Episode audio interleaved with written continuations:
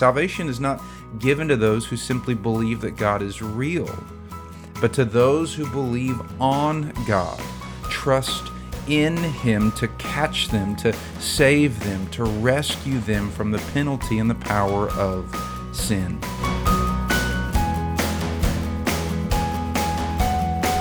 Hello, you're listening to the Greek to Me podcast, a daily discovery of the New Testament scriptures one word at a time. We hope today's podcast helps you better understand and appreciate God's Word. Hi, it's February 17 and today's word is pisteuo. In John 3:16, John writes, "For God so loved the world that he gave his only son that whoever believes in him should not perish but have eternal life. This is, in all likelihood, the most popular Bible verse ever. And it bears here the, the word that I want to pull out today, the word believes. Uh, pisteuo is to believe or I believe. Uh, it also means to have faith in, coming from the word pistis, the, the noun pistis, to have faith in or to trust in. And just like the noun form of this same word, the noun form deserves the distinction that faith is not a vague sense of anticipation in the future, but one of concrete assurance because of God's faithfulness. Likewise, the verb form pisteuo deserves the distinction that believing is not just to think a certain way, but to, as we'll see, actively trust. James helps us to understand this distinction when he writes in James chapter 2 verses 19 and 20, "You believe that God is one. You do well. Even the demons believe and shudder." Do you want to be shown, you foolish person, that faith apart from works is useless? As we've seen elsewhere in Scripture, the devil knows the Bible more than most Christians do. And also, as we see throughout the Gospels, that the demons were often the first to recognize who Jesus was, the power he had to heal and to judge even them. To the devil and his demons, God is a very real enemy.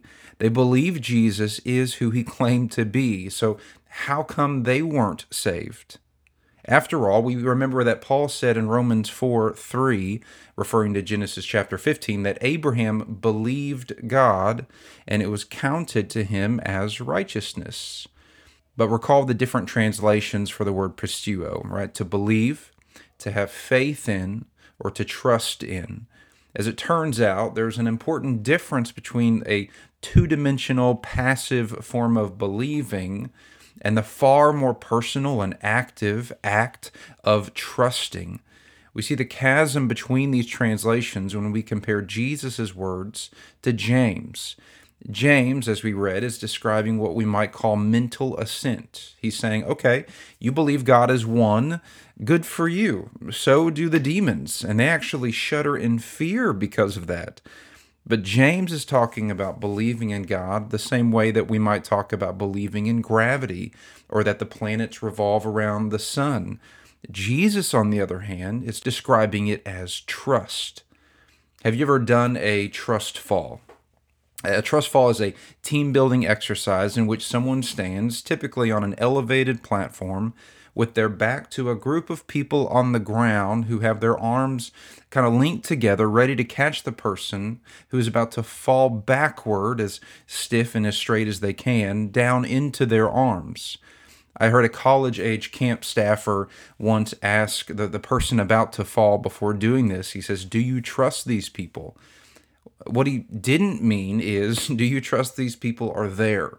Or do you trust these people generally or as people? No, he was saying, Do you trust they will catch you when you fall into their arms?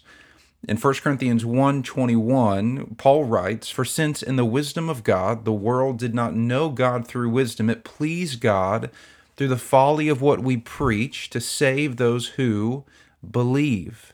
So we are back to salvation by believing, just like with Abraham. It pleases God through the preaching of the gospel to save those who believe the gospel.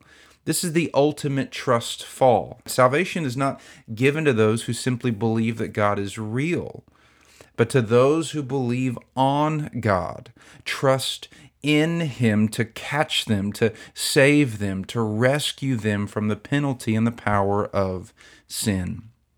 So, what does a spiritual trust fall look like for you today? Maybe it is for salvation, and to be saved, you will believe on Him. You will trust in Him by trusting in Jesus' sinlessness and perfect moral obedience for your righteousness before God and not your own righteousness. Maybe you'll trust that His death on the cross was, in fact, the sufficient sacrifice for the forgiveness of your sins. Maybe you'll trust today that since he was raised, that you too will be raised to be with God forever.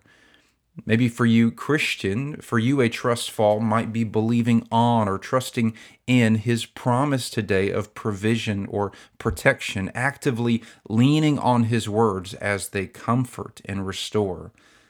Whatever it looks like for us today, let us be sure that our believing is less about what we are thinking and more about how we are trusting.